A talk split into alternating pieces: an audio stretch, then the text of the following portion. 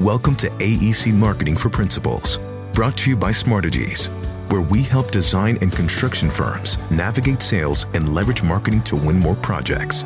Here are your hosts, Katie Cash and Judy Sparks. Hi, everyone, and welcome to today's episode of the AEC Marketing for Principals podcast. Today, Judy and I are joined by a longtime friend and a regular buyer of both design and construction services, Mr. Scott Jones. Scott currently serves as the Assistant Vice President of Facilities Design and Construction at the Georgia Institute of Technology. He's been there for a number of years. We're really excited to have you with us today, Scott. So, welcome to the show.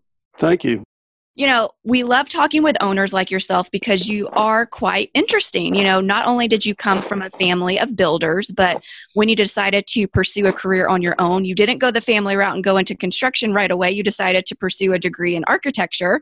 And then before you joined Georgia Tech, I know you spent some time both in the US and abroad working in the private sector. So you've you've kind of seen a little bit of everything before you came to Georgia Tech where you started in your role where you are actively pursuing and promoting your projects for the campus. So maybe you could share a little bit with our listeners kind of your background, your career journey, and maybe what your responsibilities look like at the campus in your current role.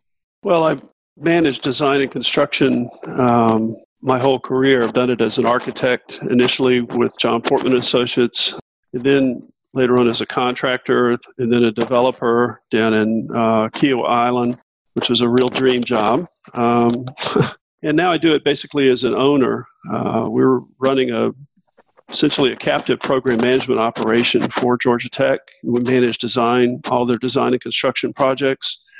We also have some design and engineering capacity in house, a lot of um, interior projects, lab projects, smaller projects. So, kind of run the gambit uh, with that. And the way we do our business development here at Georgia Tech is um, expectation management and making sure our stakeholders are happy because it just comes at us like a fire hose. I mean, it's somewhere around 350 to 450 million a year in, in different stages, uh, anywhere from planning to design and construction. In planning, though we're not responsible for, we're uh, a partner with CPSM and try to make sure that when things do get launched, they're launched on the right footing with the right budgets and schedules.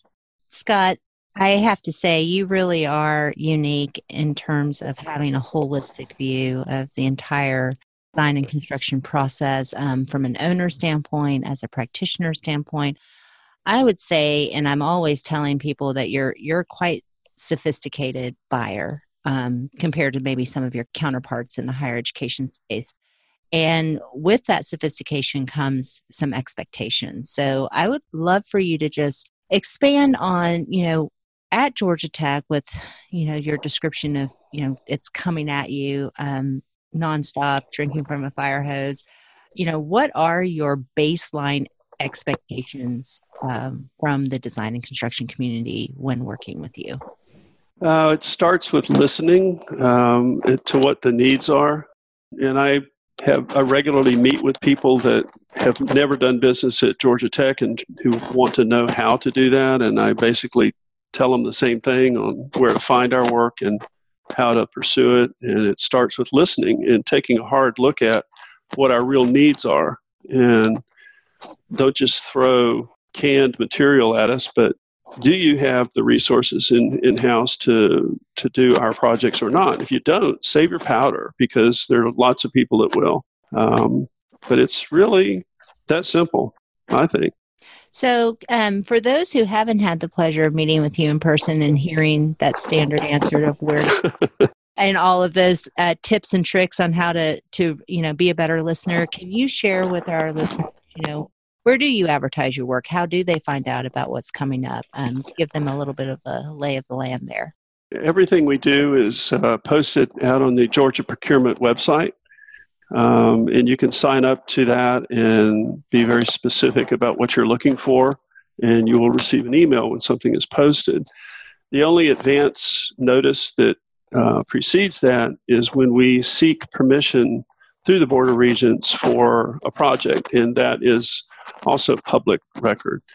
Our policy here is we don't talk about it unless it's already out publicly released with that kind of information flow. So we typically don't talk about what's coming down the pipe. Everybody wants to know that, but we don't really do that because we have a capital plan and it changes yearly. so I can look at the top one, two, or three projects that were on that plan. There's no point in talking about them because they're not funded, number one. Number two, the funding constraints can change either within the state or within people who are donating money. And so once we send it to the Board of Regents and say, okay, we'd like to do this project, that's public record. And then very soon after that, it'll be posted on the Georgia procurement website, uh, starting with the solicitation for architectural engineering and then contractor if we're going to use construction management or design build. Otherwise, it'll be bid. Um, sometimes with select bid, but always through the Georgia procurement website. I think that's really helpful for a number of our listeners just trying to figure out exactly where to monitor and, and what those opportunities might look like. And Scott, you mentioned a few things. You mentioned, you know, annual volume, you're you're roughly looking at 450, maybe 500 million dollars of construction volume projects you and your team are managing. And you mentioned capital planning and a handful of other things. I'm curious if you could maybe um, just speak broadly about the different ways that you might engage firms. Like, I, I don't know if Georgia Tech does task order contracts, for example, or is there an on call service contracts for, you know, architecture and design services? Is there a pre qualified pool? Is it, do you hire one off? Do you hire for the year? Kind of maybe share a little bit of that insights with our listeners. Yes, we do a variety of things. We we started the program in the state, uh, the first ones to launch um, what we call IDIQs, indefinite delivery, definite quantity contracts for design in engineering and other pre-con services. Uh, when I got here, I looked around and there wasn't anything like that, and I said, "Oh, well, we'll get this done. We'll we'll launch that in six months." It took like two years because we had to invent a contract with the Georgia uh, Attorney General but we have a, a cadre of, of those in every imaginable um, trade or specific uh, area of engineering. And on the construction side, we had um, something that I didn't think was working very well when I got here that was um, sort of like a job order contract, but the way things were priced was more a function of means in that database I've never had much success with. And so we changed that into a task order type uh, contract format, which is sort of like a, a construction management contract. Both the IDIQ and the task orders, the initial contract is issued for zero dollars, but you have capacity. On the design side, it's six hundred thousand annually. On the construction side, it's two and a half million. Um, that could be, you know, a dozen small projects or several large ones. We use, usually don't use those for large projects and we try to spread it around so that if we're on the construction side, if we're working in three or four buildings in the same zip code, we might have one task order doing three or four projects so that we can share general conditions and therefore save money. What would you how would you define large projects? Kind of what's that that dollar value threshold? The way I look at it is I don't like to say small projects, I say special projects. Our, sure. our small yeah. projects group is, is our special projects group. And special projects, um, you could have a million dollar project that's highly complex, um, or you could have a $5 million project that's real simple. In general, if you want to look at scale, it's probably around 5 million. That anything over 5 million is, is considered a capital project because we have a Chuck Road that runs facility management has delegated authority for construction up to 5 million and design up to 600,000. Um, any project over a million dollars, however, in construction value, we have to go down to the Board of Regents and ask, Mother, may I? You know, we've got this project, we've got this funding. You know, here's what, how it's going to be set up, and it goes through, gets the board approval, and that was what I spoke of earlier, which is the first time that it would be in the public arena, typically, uh, unless there's been some strategic fundraising done for it, which then is also a way to see things. Scott, I really appreciate you kind of talking about going down to Board of Regents and asking, you know, Mother, may I, you know, we'd really like to have this project. But there's also, um, my understanding at Georgia Tech, there's another kind of funding mechanism that might come through your campus foundation. Can you speak a little bit about how that is set up and what what projects might be coming out of the foundation versus from the mothership that might be Board of Regents? Um, when you say coming out of, uh, I would interpret that to mean the way they are funded. Uh, as far as we are concerned, the way projects operate, it's all George Washington. It's all it's all money, and we operate the same way, uh, regardless of the funding source. We have the same form of contract generally. Um, any Board of Regents project has a certain set of contracts that are available on the web. Um, when we do business with uh, one of the affiliated organizations, we will have a, a different contract, but it's very, very similar. Um, when the foundation is involved, does that does that change maybe any of the procurement process or the makeup of your selection committee teams? Typically not. Okay. We we will have if there's an affiliated organization, uh, we may have a representative uh, from that board in the room. Uh, if it's a large capital project, uh, they certainly would would have representation. Um, but we would just like any project, we have multiple stakeholders that are represented, and they would be one of them. Scott, can you speak um, a little bit to the makeup of your typical selection committee? And um, I also know that Georgia Tech does something pretty innovative and unique in that you have what's called a PDC jury that weighs in on some of your selections. Can you elaborate on both of those items? typically the if it's a project that's going through the board of regents and or if it has gsfic involvement from state bond financing then they will be involved in the selection committee we will have a couple of representatives they will have a couple of representatives and usually it's uh, myself or or somebody in my leadership team on our side maybe somebody from capital planning and then on the board of regents they will have their staff. So you've got you've got sort of that aspect of it. Um, when it goes into it, when they're not involved, if it's just a project that is a uh, funded completely separately by one of our affiliated organizations, then we would have a set of stakeholders that are design and construction, capital planning, space management, and whoever we are serving with the project. So, College of Engineering, College of Sciences, whoever the project is for, GTAA, for instance, the Athletic Association, or GTRI.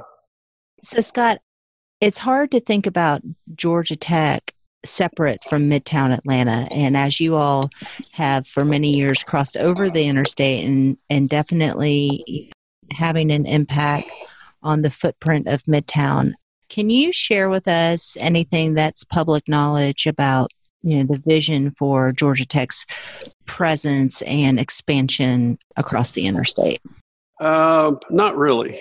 Uh, I think we we are on the cusp of um, you know we just finished the, the CODA project, uh, and we're already looking at what's next. And um, what's next will be um, public knowledge pretty soon. Okay, fair enough.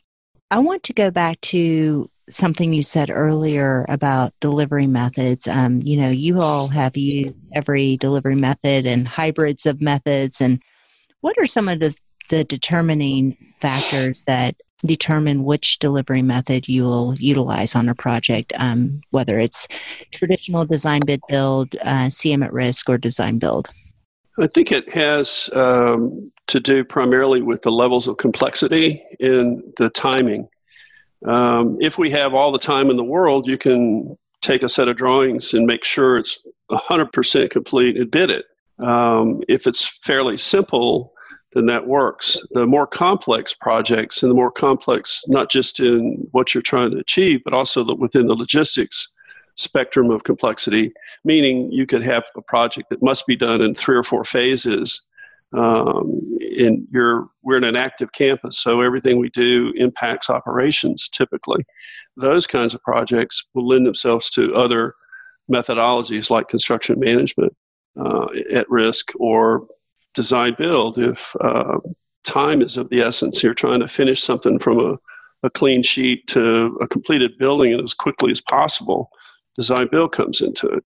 For instance, we used bridging for the first time uh, here. Uh, it wasn't the first time I asked to use it, but it was the first time we actually did use it out in Cobb County, the work we did at Lockheed, because we went in and bought property from Lockheed and we could not occupy it until we had removed every utility including you know not just water and, and gas and electricity, but also the sewer, which was all interconnected with Lockheed, and all of that had to be removed and rerouted and completely separated and isolated before we could occupy it. So here we are closing.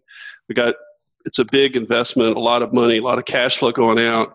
So I wanted to compress the amount of time that we were spending money without being able to use the facility. So we used bridging and very successfully compressed that time by at least nine months. I think that's great. You know, Scott, I think it it's hard to talk about Georgia Tech and your team and what you're doing without really talking about innovation and kind of pushing the industry forward with each of the projects that you and your team undertake with with the group. I'm thinking, you know, you mentioned there about utilizing bridging. I know in the past you guys have kind of pushed the envelope on the capabilities of BIM technology. You've also, um, you know, developed a carbon neutral facility. Can you talk a little bit about innovation and how you're bringing that scope of innovation into maybe the the project discussions themselves, maybe even into the scope of work as as your design and construction teams are chasing the projects, and maybe what what the next level of innovation might look like at Tech?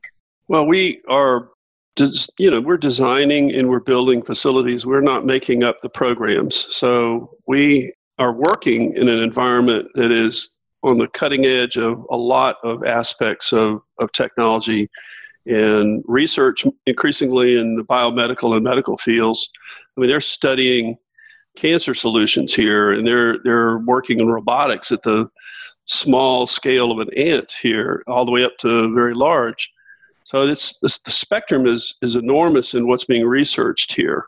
Tech is probably a bigger research facility than most people realize. It was certainly a lot bigger than I realized. And when we look at pushing the envelope in construction it, it, or design management, it's simply to try to maintain a track record of delivering projects that meet expectations and, and maximize the program that can be delivered for the amount of money that's available. And that's simply looking around and at the tools that are in development in our industry and picking the best of them and using them and, and being willing to experiment a little bit. Um, we have a kind of a saying we don't want to be serial number one, two, or three necessarily when we are going at risk for large sums of money, uh, dependent on delivering a, as much program as possible in as short as duration as possible. But we can, in parallel, investigate certain things, and we've done that. You know, I I want you to toot your horn a little bit. You know, I feel like there's there's lots of stats out there that talk about, you know, Georgia Tech has the first, you know, let's talk about CODA, you know, first high rise higher education facility. I think you guys had one of the first underground uh, water systems, um, you know, one of the largest green campus master plans. Are there any other kind of big firsts or um, you know ribbons that you like to attach to what you and your team at the campus have been able to achieve? Um, we're not very good at blowing our own horn, actually. I mean, you um, have a giant whistle on campus. You just. I know, I know. We've had to tweak it so it sounds right. Um, you know, there's there have been a lot of things that we've done that we're we're very proud of to be part of. Our team is is is amazingly talented and, and very much cares about what they're doing. And that helps us push the envelope in a lot of different ways. I mean, we embraced and developed a, a reliance on LEED, the uh, USGBC's LEED as a way of measuring uh, what we were doing with buildings. And I made gold our minimum standard when I got here, and we've we've delivered over five platinum buildings. We no longer can use that as a measuring device because of certain legislation that was passed. Um, even though it was targeted at one specific uh, criteria, the, the Pine lobby. But we have looked around. I looked around and said, well, let's use um, ASHRAE 189.1 because it's not a green building code, so it's technically in compliance with the law. It's a, it's a, it's a specification, sure. and it's also embraces a lot of different areas. We're looking at the WELL standard for similar reasons. It's not a green building standard, but it replaces some of the biophilia aspects of the uh, that we had with USGBC's LEED. And right now we're looking at taking the information we've learned as we have worked on the Living Building Challenge project on, on tech with the Kendeda Foundation. Um, and we are looking at the materials and say, okay, what, what have we learned and what can we, as a minimum, use from those materials so that we're putting everything we're building our buildings with doesn't a harm the environment or b harm the people that work and play in the environments. You shouldn't have to, for instance, flush the air out of a building before you occupy it because you know you put things in it that are off-gassing formaldehyde. I mean, hello. so we're we're doing those things. So, Scott, you know our firm and you know who our clients are. Um, you know, we work with a lot of the large, large brands here in Atlanta and beyond uh, Georgia, as well as some of the mid-sized and smaller companies that may even do just, you know, specialized interiors work. And, you know, we're often coaching these firms on, you know, how do you make a difference in your RFQ submittal? How do you make a difference in your interview? Because, you know, our industry is what Katie and I often refer to, and you know, affectionately as a sea of sameness. Um, so there's very, I, I bet in your your whole career you've never had a vendor come to you and say, "Hey, we we meet the schedule sometimes. Uh, we're okay at budgets, and you know mm-hmm. we'll respond when we feel like it so a lot of times our customers are telling us that what makes them different is they're people and and they're you know super responsive and they are you know super smart their resume speaks for itself how what advice do you have for you know that sea of sameness to really make a difference and make you feel like you trust them during the selection process to to trust them with your project well, I think it basically boils down to the people. We we don't like, um, and it's useless to pursue a project if all you're doing is is throwing canned responses from your shelf at at it. And you know, you you show us ten projects that the firm did, which are similar to what we are looking for, but none of the people you put forward participated in any of them.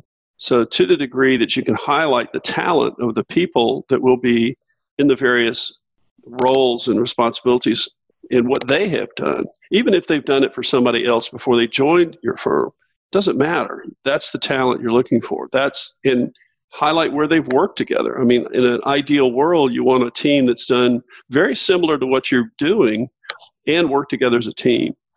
You can't always do that. You can't always have that depth of talent that that uh, hits a home run. But if we get 15 submittals or 20 submittals, it's usually pretty easy to cut them in half and say, these people weren't paying attention, A, to what we were looking for. They didn't listen, B, when we said this is the specifics that are important because they didn't feed it back to us in any way, shape, or form. And C, there's no people there that have done this work. So, you know, pictures on the wall for the firm don't mean much.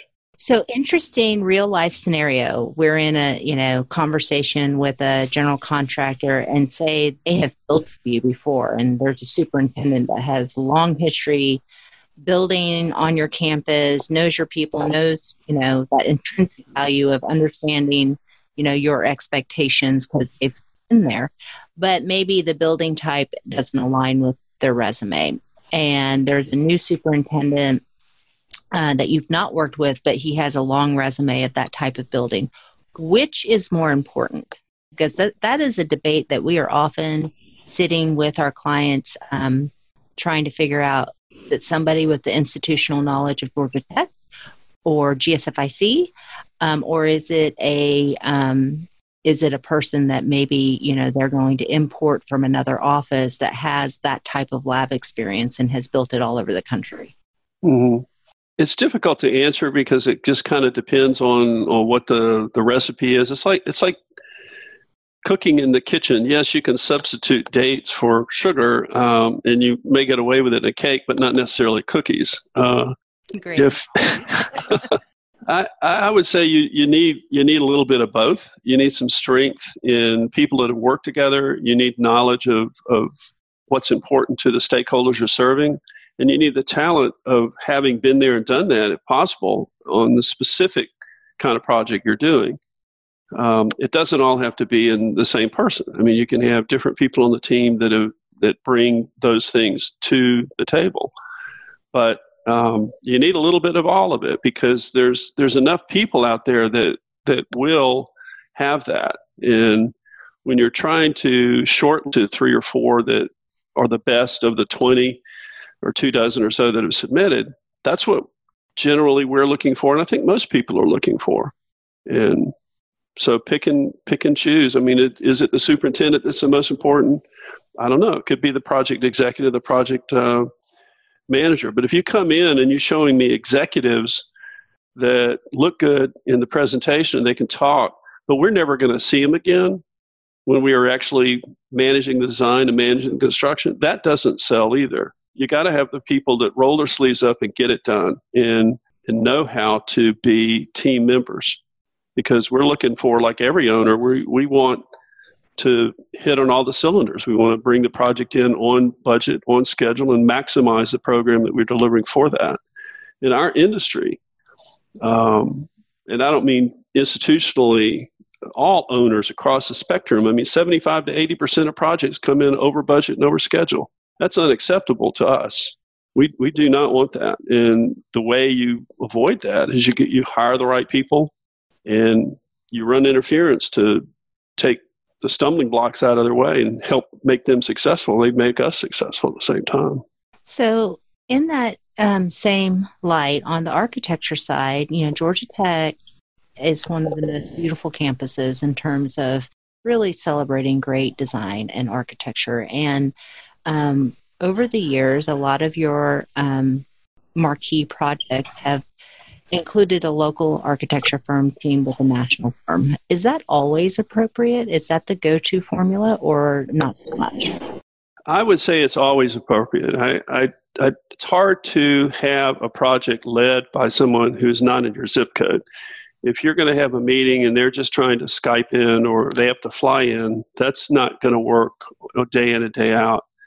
Um, it's better to have leadership in the local community, and we have extraordinary breadth and depth of talent in this in this town, in the architectural engineering and construction space. Yes, you can have a specific expertise that's not necessarily here or maybe the one that is here is tied up already on a team, whatever, and you can bring in somebody to augment what you have locally in your talent pool. But to me, and, and what I've seen, it really needs to be led by local people.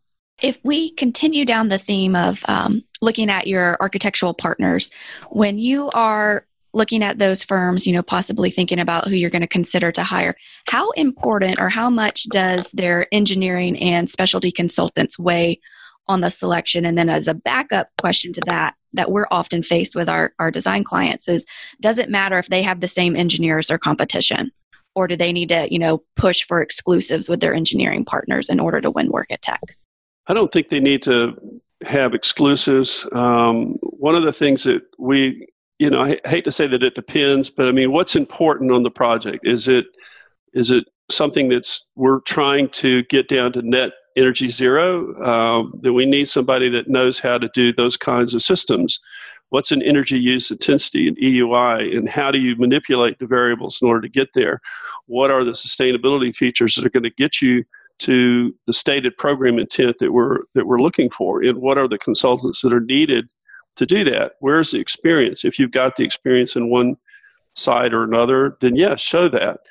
If you don't, and it's something we're asking for, then don't bother to respond, like I said earlier. But I believe the engineering is, is a very important part of it from our standpoint as an owner at Tech. We're, we're not building for the short term. Uh, these buildings are going to be around for 50 years plus. And so we want to have reasonable conversations about the different levels of, of performance of equipment and cost points.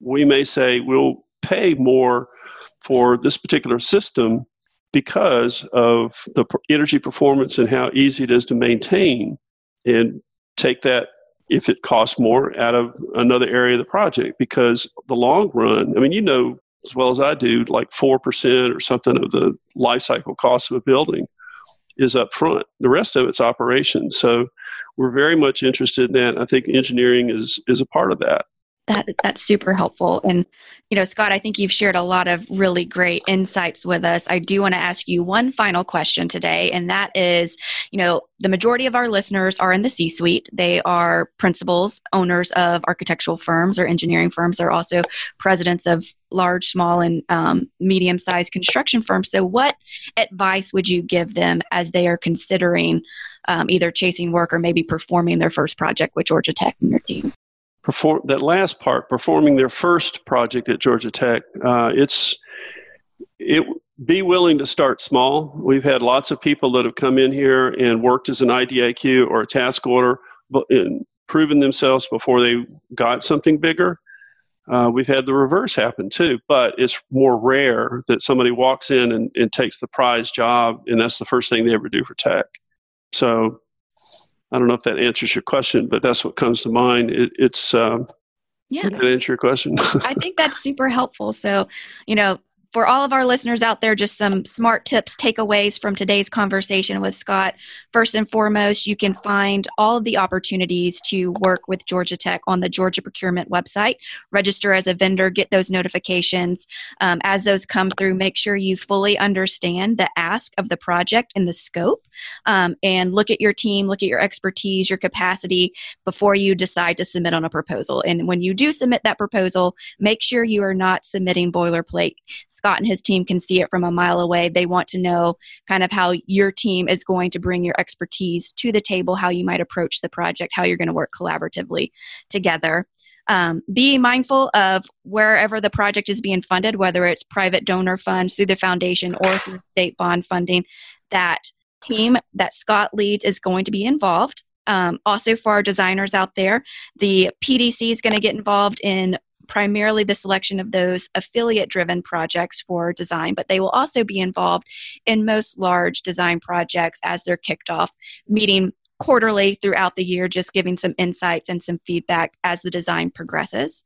Again, um, for our designer listeners out there, when you are chasing work at tech, it seems to be a good formula to consider national design firms with a expertise in the building type teamed with a local production architect, again, working collaboratively as one design unit.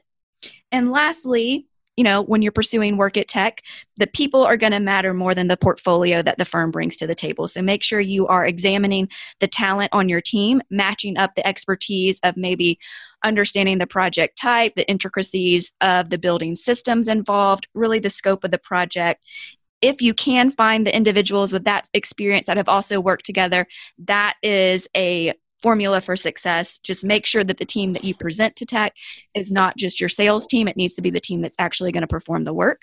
And lastly, tech is always building something. There's something new around the corner, so make sure you stay tuned as the campus continues to grow and expand. So, again, Scott, thank you for your time, and everybody have a great week. Most welcome. Thank you. You've been listening to AEC Marketing for Principals, brought to you by Smartegies. If you like this episode, please let us know by visiting aecmarketingpodcast.com, where you can learn more ways to position your brand and sell to owners.